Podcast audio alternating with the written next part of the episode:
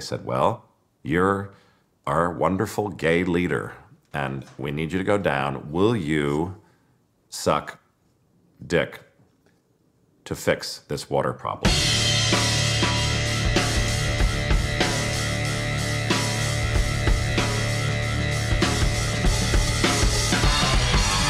All right, welcome back, analysis listeners. Excited to have you guys on here. I have a couple of friends on the line here from Denver, Colorado that would do just about anything to get some trucks of water across the border. Say hi to Mike Hammond and Jordan Harris. What's up? Holla! It's murder. What's going on, nerds? Nothing. Not much. Just hanging out. Got the Hulu doc Good, on in the good. background, ready to roll. Yeah, yeah, I got uh we're we're we're just immersed. This has taken over my entire weekend.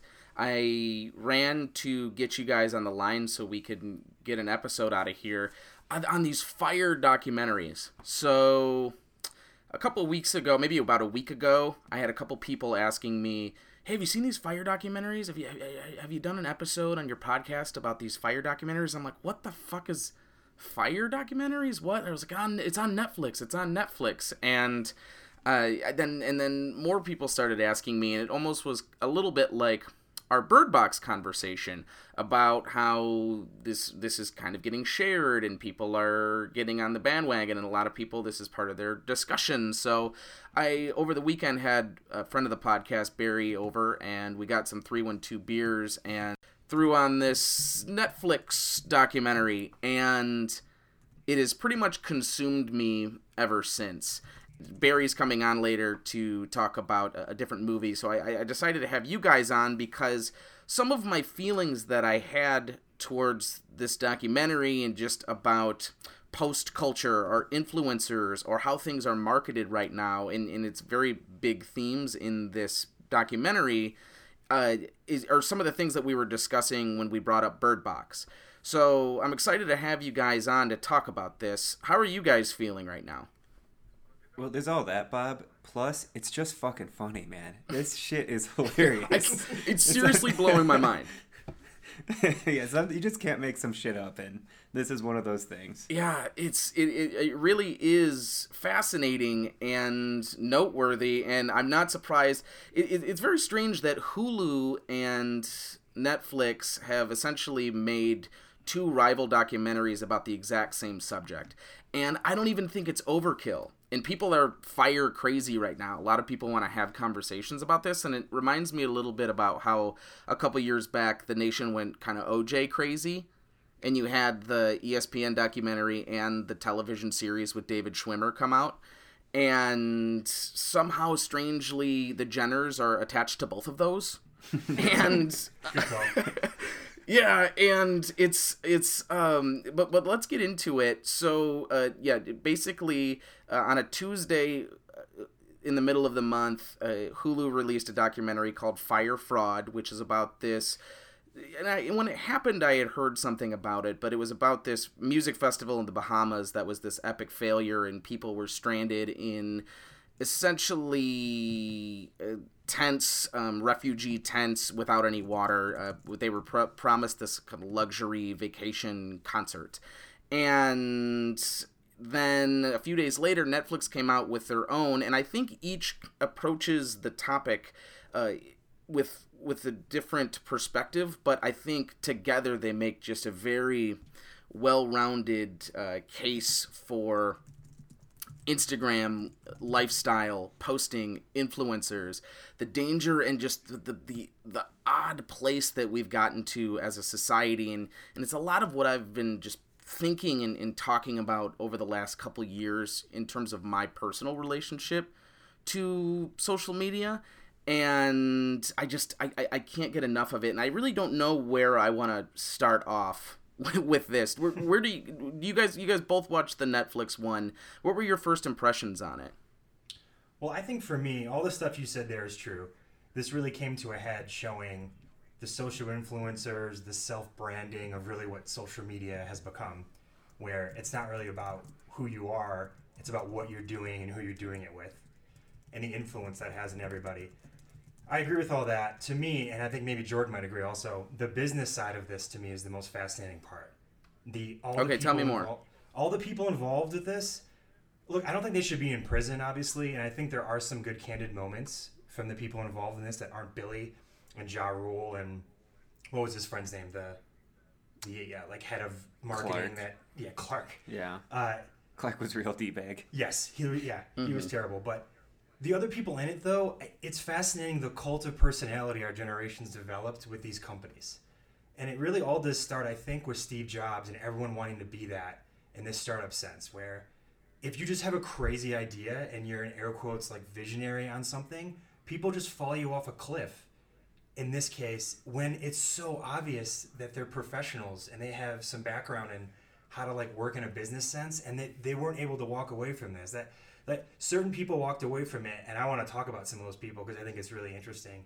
And the rest just were f- kind of fine with it, and I I find it fascinating that so many of those people did that, and no one else walked away. Yeah, we're sort of both in this world, you and I, Mike, working for startup companies. So we're somewhat familiar with the process of pitching your company to a group of investors, raising money, uh, justifying your business, doing due diligence with investors, and all the, And the normal processes that you go through. Uh-huh. And yeah, it's difficult, right? It's it's not an easy thing to do, and uh, the fact that this guy just went out there and raised whatever he raised, twenty five million dollars, uh, just by making essentially an interesting marketing campaign, really sort of highlights a flaw in that whole system. Um, and to touch on what you were talking about, Mike, is there's this sort of uh, what's the word I'm thinking of here? There's sort of like a pathway to success that has been established in Silicon Valley that as long as you're popular, you can figure out the rest later in terms of making a business business case. Uh, and that's always been one of those things that, at least I think in uh, the world that we live in with our jobs and talking to investors, that people have always been kind of saying, like, when is this going to come to a head? Um, because sure, there's some great companies that get popular and then figure it out, but uh, that's not a very conventional way of doing things. And this just really highlighted when things go wrong, like how bad they can go. Uh, and It's the perfect example. yeah, Yeah, This is in in the in the Hulu documentary, which is why I, I I preferred the Netflix one because it was more immersive and it gave more inside perspective in terms of why we decided to do this. A lot of the people that were in the project, and it gave you perspective on kind of the thing that Mike was questioning on why are these people even around here, and how did they not walk from this project three months before it completely went to shit. But but the Hulu one does a, a great job of giving you Billy McFarland aspect of it, and you they say he's kind of this ultimate used car salesman and this fucking former crayon hustler from his grade school.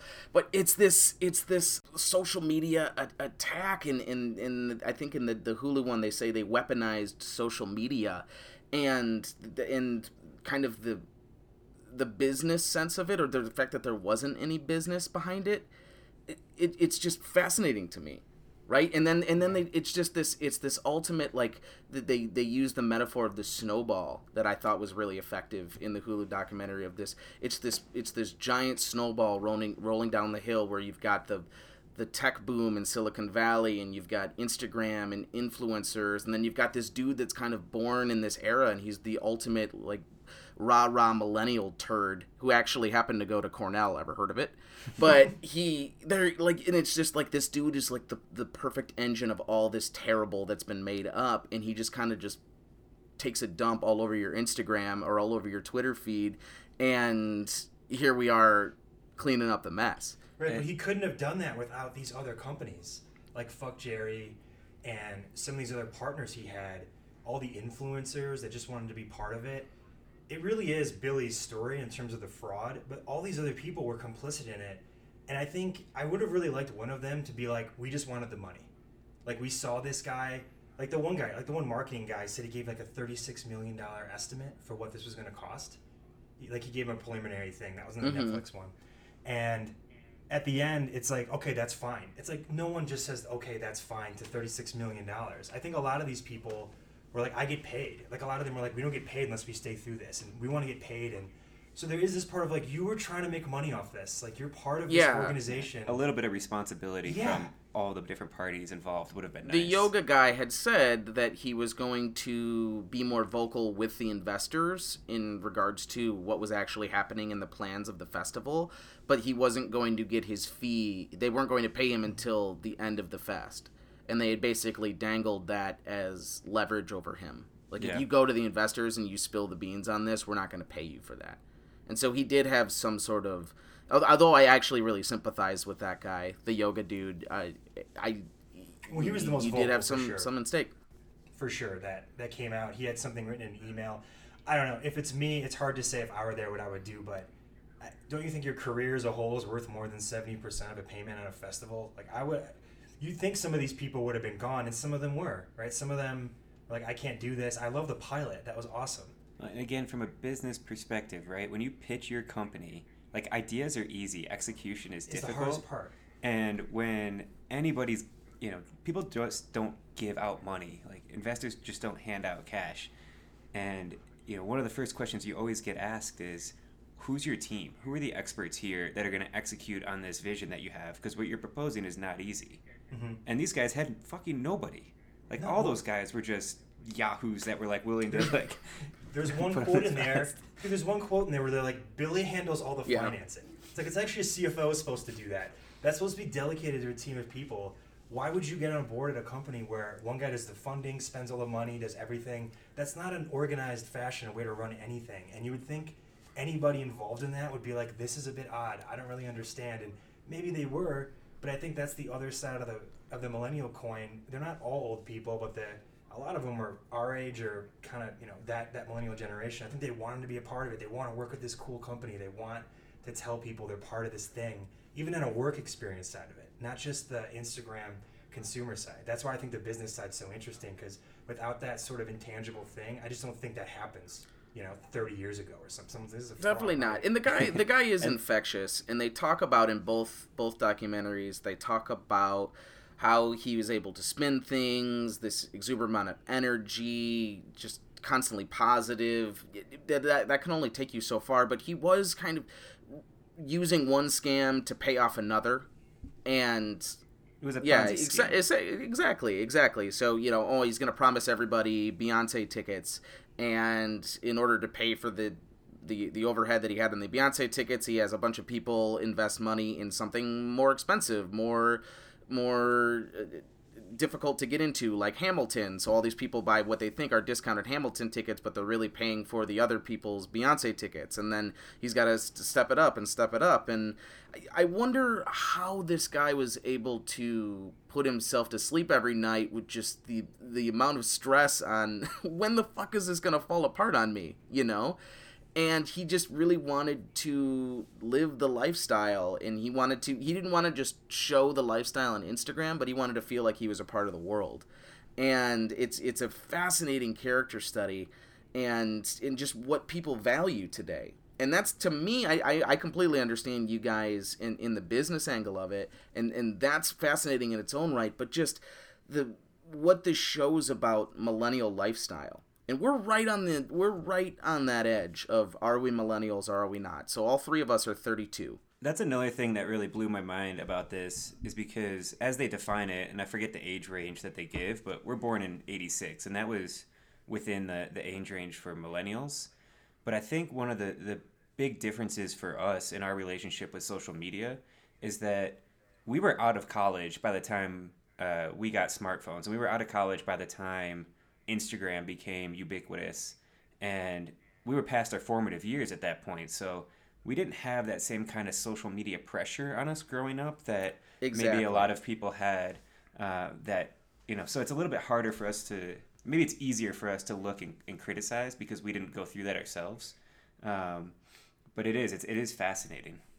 but i can look at myself and be open about it and vulnerable with you guys in that you know some of the things that these documentaries are bringing up of just about you know, people identifying with the likes or people wanting to be attached to a movement and you feel sometimes if you're not the, the whole fomo thing mm-hmm. You- It's just you, you feel if you're not attached to the movement, it's like oh shit, I'm really missing out or something. Or if you if you throw a post up and you only get 12 likes versus one of your friends that gets 300, you're like oh I feel less important somehow. And that's something that they were able to target and through very they were actually really smart in the way they marketed this stuff. I mean the, the marketing was borderline genius in the way they were able to get the word out on this and they targeted the, most high status influencers. They had them all launch it at the same time. People people that had a high follow rate you know the, all these orange squares were coming out and it was a link to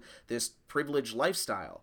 And so so all of that is was was really clever on their part but it also is just showing how like you said lemmings off of a cliff. Like people will will follow the, the pursuit of being a part of a movement till into their death essentially. So, and you know they're, they're staying in in red cross tents you know and it's just like it's like fucking crazy. And that's that's what's also really funny about it too because it's it's the ultimate irony is that they're chasing this this opportunity to post or to show how, how much money I have or how many friends I have and instead what you get is filth and poverty and you're fucking terrified for your life. And it's like well serves you right because that you're that's what you should get if you're always seeking that. And that's the ultimate end goal of your life Yeah, one of the Right? guys on the Hulu doc had a really great quote that uh, I'm paraphrasing a bit, but he said something along the lines of, you know, if it wasn't fraudulent and illegal, it would actually be really funny.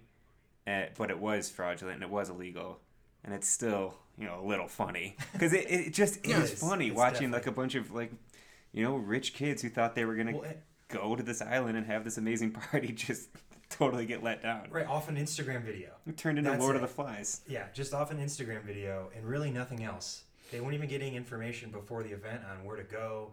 No one had ever done it before. It's And such those a thi- bold 48 move. hours, right? The one guy was like, I was at the conference in Vegas and everyone was laughing at how ridiculous this event would be and how it was impossible. Then they sold it out in two days, which is insanely rare. It doesn't happen to have an event the first time and sell it out. Before they even plan the event. Right. Yeah. Is- it's, Right. such- it's so bold. And that's where the funniest part too. In that uh, there's some quote where it's like, "Fyrefest did happen. It was the marketing video," and that's that's true. Should have They, just ended there. they drank a bunch of beer. Yeah, at yeah, Ja the- and they were models, and they they got there to was a experience Fyre fest Fyrefest. it was just for 60 people Yeah. right, not right, and they filmed 6,000 and then they stole everyone's money off of it. I mean, it is genius on its face, but it's They appalling. used everyone's it money so the 60 of them could go party their ass off and have a great time and then nobody else got to. Yeah, I think it's it's really. I thought one of the things that I put a smile on my face was they said this whole thing was launched off of a two hundred and fifty thousand dollar Kendall Jenner post and all these model influencers and whatnot, but the whole thing was brought down by some kid that has three hundred followers taking a picture of cheese and bread Yeah. for sure. and and that's and, and it's like you were built on social media and you are the laughing stock of the entire country for basically three years now but you're the all on all on social media Yeah. so it's just i i just i i just know that there's there's there's museums in chicago right now that exist only for instagram opportunities and people go there and they pay money just to basically have a bunch of scenes that they can take photos with with their friends to to show how they're In the movie Searching, we we texted about this, which I liked. They had that part where that girl was interviewed by the police or by the dad and said she never knew the girl. And then after the thing happened, she posted this Facebook thing where she was crying and like, I miss this girl so much. She was my best friend. So I definitely get what you're saying. There's like a, if it didn't happen on the internet, it didn't happen. Yeah. And there's a level of that happening now where I think people feel pressure to make a grand statement with everything they're doing instead of just letting it be what it is. Eighth Grade's another great movie that uh, touches on social yeah. media and kids' lives as well. yeah or even there was a there was a musical that came out called dear evan hansen which had some of these themes in there as well. But just i, I just think it's just fraudulent things make me very upset and in having motives and just I- just when you watching those douches get on those planes like going to Bahamas yeah blang blang. I'm like fuck dude fuck these people.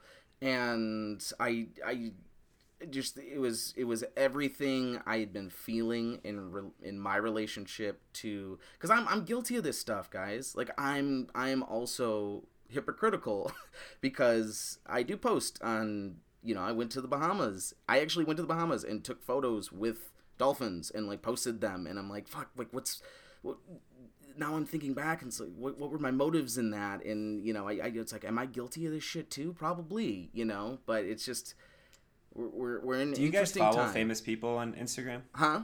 I, Do you follow famous people on Instagram? No, I do not. Me either. no. So that's a, I think that's a And little at the bit different time, for I didn't even too. know this was happening. The Fyre Festival, I never even heard of it until the scam came out. But that viral post stuff, I didn't see any of that, which tells you I'm not hooked in at all with these people. I remember hearing about it when shit was going south, and it was kind of obvious that they were totally unprepared and it was a scam. And I remember Mm-hmm. hearing about how there was supposed to be a music fest for a bunch of rich kids, and it became a total disaster. But that was about the end of it. Yeah, mine. I had I had third or fourth hand information, so it was basically like Ja Rule scammed a bunch of people into going to the Bahamas, and they got there and there was no water. That's kind of the story that I had heard. But I just it, it really does show the power of the influence and and and how it even relates to marketing of art. And we were talking about how just Bird Box became this phenomenon. This very average movie just becomes this huge phenomenon because they had targeted social media as their marketing platform, and it was like really smart to do. And it just it, it it's a new world, and it's been like this mm-hmm. for a while. But my eyes are becoming more open and more understanding to it, I guess. And a lot of it's through this documentary.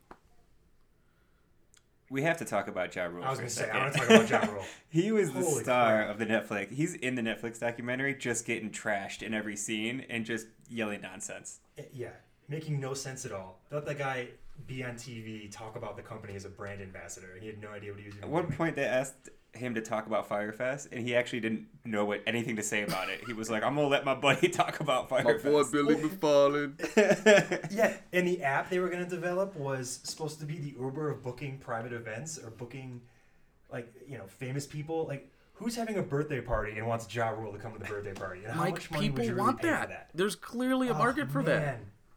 Dude, but how Well, fucking funny is it that Dave Chappelle has a bit on how nobody should give a shit shit what Ja Rule Rule thinks? Where is Ja? Where is Ja? That's, what I'm gonna too play you guys man. out with today. Is the where is Oh. Ja? It's so. Dude, Dave Dave Chappelle sniffed that shit out ten years ago or whenever it was. Yeah, because there's there's like Dr. Dre, that you know three billion dollar Beats by Dre deal. Fifty Cent had like vitamin water. There are some people who have been successful. Ja Rule's done nothing it at works. all in, in the business world at all. Nothing. Why would you assume he would know anything about this?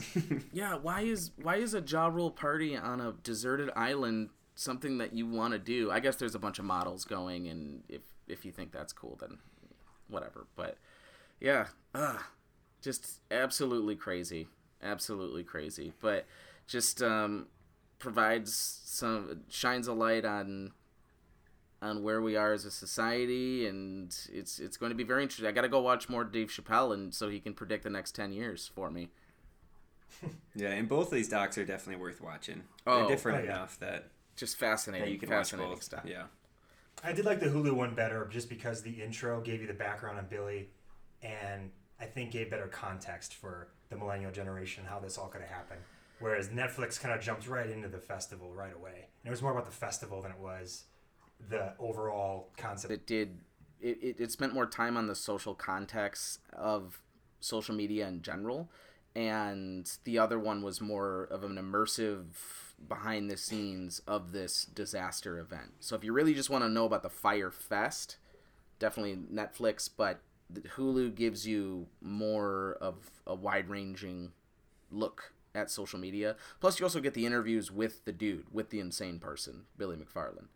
So, Right. I- Yeah. Like when you lost the box of keys, that was great. yeah. But then again, you know, the, the Netflix one does show you just people how it affected people surrounding and especially the the, the Bahamian people and the, the staff and, and and that woman actually, you know, the woman who was the the owned the restaurant that they all had to go party at for 8 hours because there Yeah. nothing was ready. She's the only one that paid people. yeah, so she paid her staff 50 grand of her life savings, but of course there was a GoFundMe that was launched and she's actually made like $150,000 off the GoFundMe. Yeah, it's awesome. So, She The actually Netflix doc did also have that absolutely fantastic story from uh, the guy who was talking about Oh, how yeah. he was about to go Gosh. suck some guy's dick for water, for the island. Yeah, for the the what kind of water was it? It was, Aquafina, I think. yeah, it was, like- it was just it was oh the best man. part of that story was he was like, I went home, I took a shower, Put some mouthwash in my put in mouth. mouthwash. yeah, it's like, I got in my car fully like- like, expecting to I'm go just suck waiting for him to be like, and then I didn't do it, or I didn't leave my house, or I called Billy back and said, No, like He's he "No." goes, he sits in the meeting. I was fully prepared. I got the impression too, the guy on the other end, it wasn't even like an arranged deal. Billy just told this guy, "Go suck this dude's dick," not knowing whether the other guy like Take one for the team. even had any idea what was coming.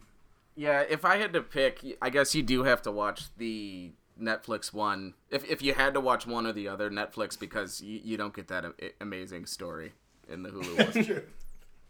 True. That's a good uh, point. Too God, funny. when he's on that staff meeting and he tells them all that they can quit if they want, but no one's gonna get paid if you don't quit, quit, or if you don't quit. It's just like this dude is something else, man. And then he starts a fucking another fake company.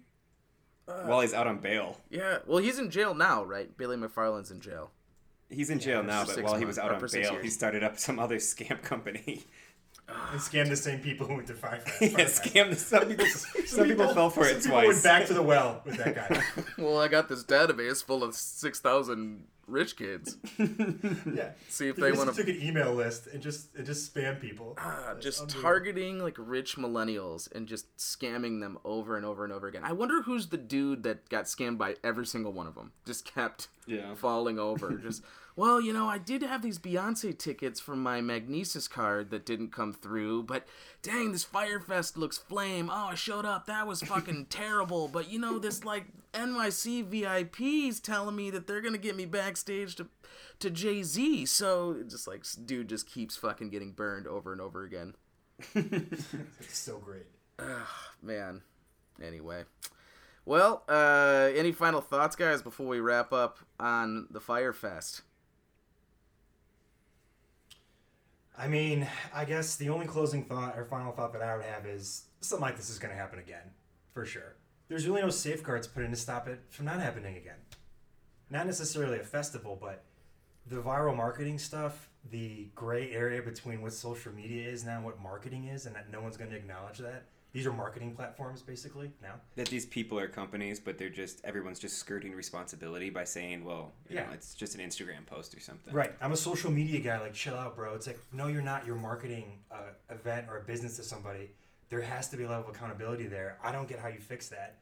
So it's going to continue to happen. This kind of thing. I think. Yeah, you basically Absolutely. just have to educate people that you shouldn't be influenced by Kendall Jenner. That's because it only just I I mean, how do you do that? Yeah, but woof, woof, it's the we lots live in. lots to unpack. I was stressed out the whole weekend, uh, but uh, just thoroughly entertained. So thank you Hulu and thank you Netflix and thank you all for listening. And thank you Mike and Jordan for coming on. And I'll play you guys out with Dave Chappelle's feelings on Ja Rule. And we'll see you guys next time. Bye. Stop worshiping celebrities so much. Just don't listen, pay attention. I remember right around September 11th, uh, Ja Rule was on MTV. That's what they said. We got Ja Rule on the phone. Let's see what Ja's thoughts are on this tragedy. Who gives a fuck what Ja Rule thinks at a time like this, nigga? This is ridiculous. I don't want to dance. I'm scared to death. Want some answers that Ja Rule might not have right now.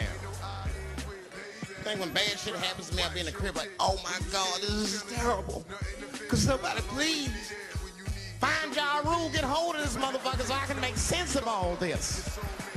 Where is Ja? Have me Ja Rule. I know you're tired of being lonely.